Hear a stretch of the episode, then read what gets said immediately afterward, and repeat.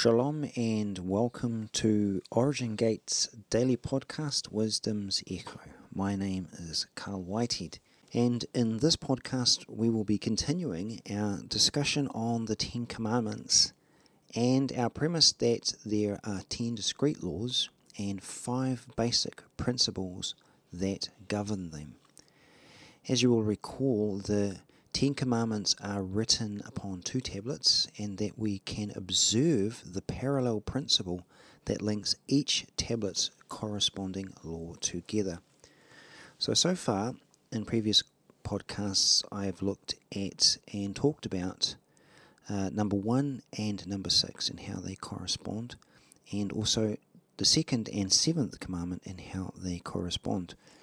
So, let's take a look at commandments number three and commandment eight and discuss how these two laws mirror one another and the relational principle that affects our vertical relationship with God and our horizontal relationships with one another.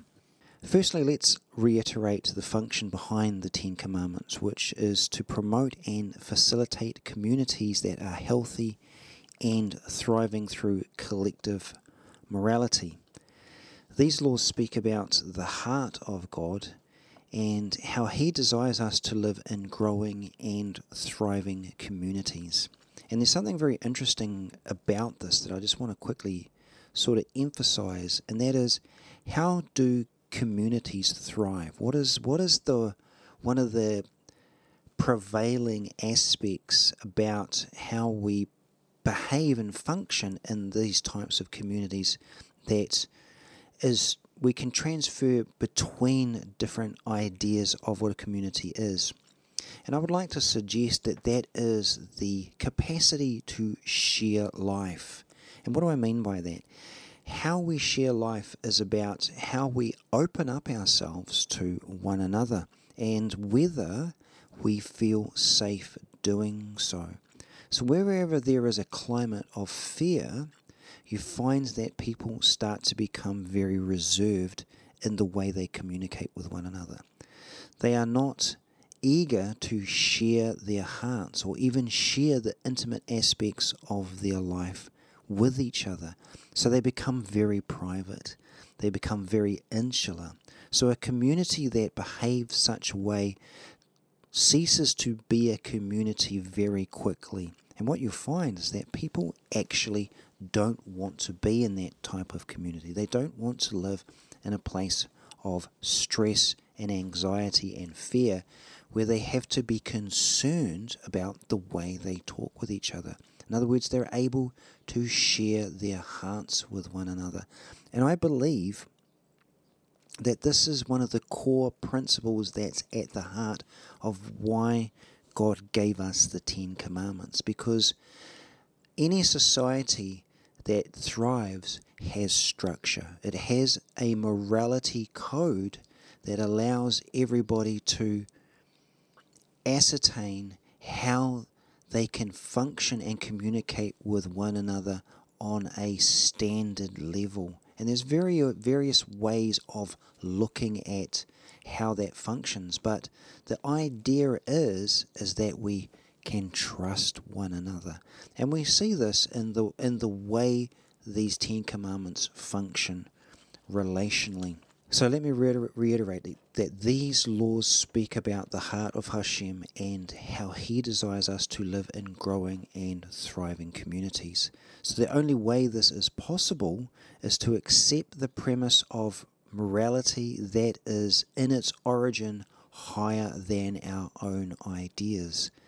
This means that when we choose to walk in the ways of God, we are, ch- we are yoking ourselves to a way of living that results in the elevation of ourselves above the natural perception and into the eternal. And I think this is very important as well. And that is, is that we we are taking upon ourselves something that doesn't originate within ourselves. We're taking on the ways of God that originate above our current existence. So they are they are higher than our ways. And that is to establish that God is above us, and that from that we can learn to trust Him. We can accept the premise that He knows how best to communicate life to us so that we can grow in life. So, when we look at the Ten Commandments, of course, we will find them in two places. The first one is in the book of Exodus, the book of Shemot, starting in chapter 20, verse 7, and goes all the way through to 20, verse 13 in the Hebrew Bible, but that is goes through to verse 15 in the English Bible. And the other place that we find them, of course, is in the book of Deuteronomy, the book of Devarim, and that is 5, chapter 5, verse 11 through to 5:17. So, the third commandment. What is the third commandment? And we find the third commandment in the book of Exodus, the book of Shemot, starting in chapter 20 in verse 7. And it says, You shall not take the name of the Lord your God in vain, for God will not hold him guiltless who takes his name in vain. So we we look at this and in a simple way we say don't take the name of the Lord in vain. And of course, what does this mean? And this is part of what we want to talk about today. So the the parallel commandment that is on the second tablet is the eighth tablet, is the eighth commandment. And what does that say? It says, and we find this in verse 13 of chapter 20 in the Hebrew Bible, and then we but we find it in the English Bible in verse 15. And that one is simply you will or you shall not steal. In other words, don't steal. So, what is the underlying principle that connects these two together? And what can we learn from that? So, firstly, I just want to point out something very interesting about the third commandment and the language that is used in the Torah. So, going back to verse 7, it says something really interesting in the Hebrew. It says, Lo ti sa itchem Hashem Elohecha. So, in other words, you shall not take the name of Hashem your God, lasav, lashav, in vain kilo yanake, for I will not absolve, for, for, for God will not absolve it asher, anyone who yisa it shmo la shav, who takes his name in vain. Now that word to take in vain or to in to be in vain or to use in vain is this is the word shav now, what it really what it means in the Hebrew is to make something worthless, to make it inconsequential or futile, or even to make it false and destructive. So, this is very interesting. And one of the things that they talk about as well is the other word here that is translated as take. So, do not take the name of the Lord your God lashav, in vain. And this is the Hebrew word tisa, tet, sin, aleph. So this word literally is to take or to take somewhere else. Now I'd like to suggest that what this verse is really talking about as we can ascertain from these words, is that God is saying, when He says, Do not take my name in vain, He's actually communicating to us, Do not take my name from the place where I, where I have put it, to take it to another place that diminishes that name, that diminishes the sanctity and the holiness of that name. And definitely do not do it in a manner where you are just seeking to elevate yourself or to get self gain. Lotisa. Really, we can look at this as don't carry away the name of the Lord in vain. And how does this reflect to the idea of the eighth commandment, you shall not steal? So, what I'd like to suggest is that the underlying principle is that you shouldn't misappropriate something and use it in violation of who owns it. So it is interesting to note that the idea of not taking God's name in vain is to guard the truth and sanctity of who God is as expressed through his name.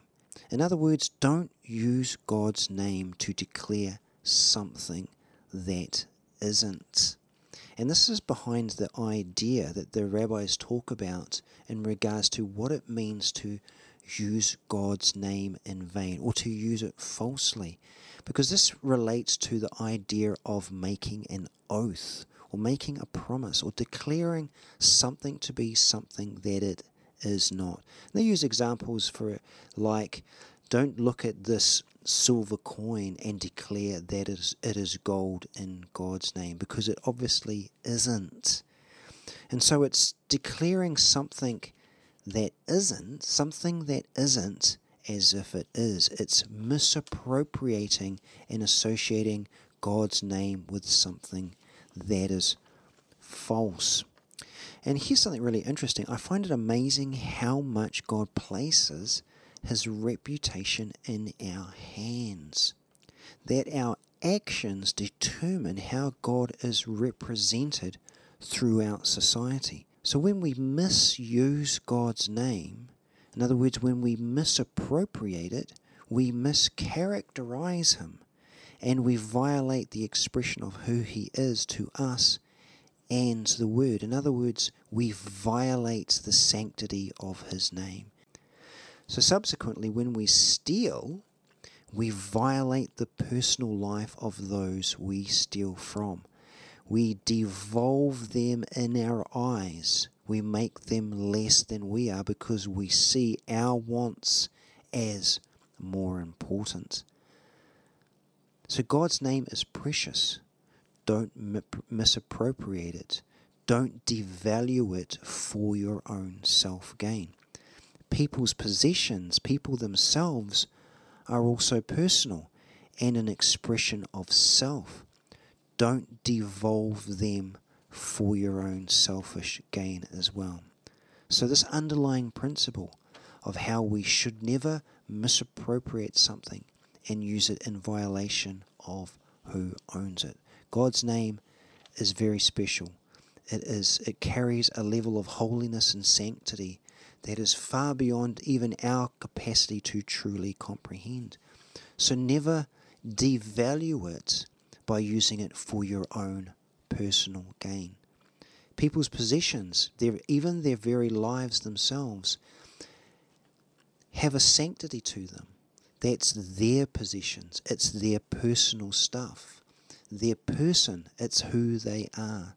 Don't devalue who they are and what they own by looking at that person as less important than yourselves, which allows you to justify taking what they own and making your making it your own. So you shall not take the name of your, the Lord your God in vain, and you shall not steal. Do not misappropriate and violate that which belongs to someone else. The end result will be the destruction of relationship.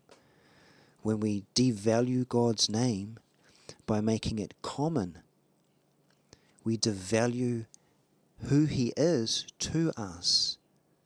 And therefore, we start to diminish our relationship with Him because of the way we treat His name and the way we use His name.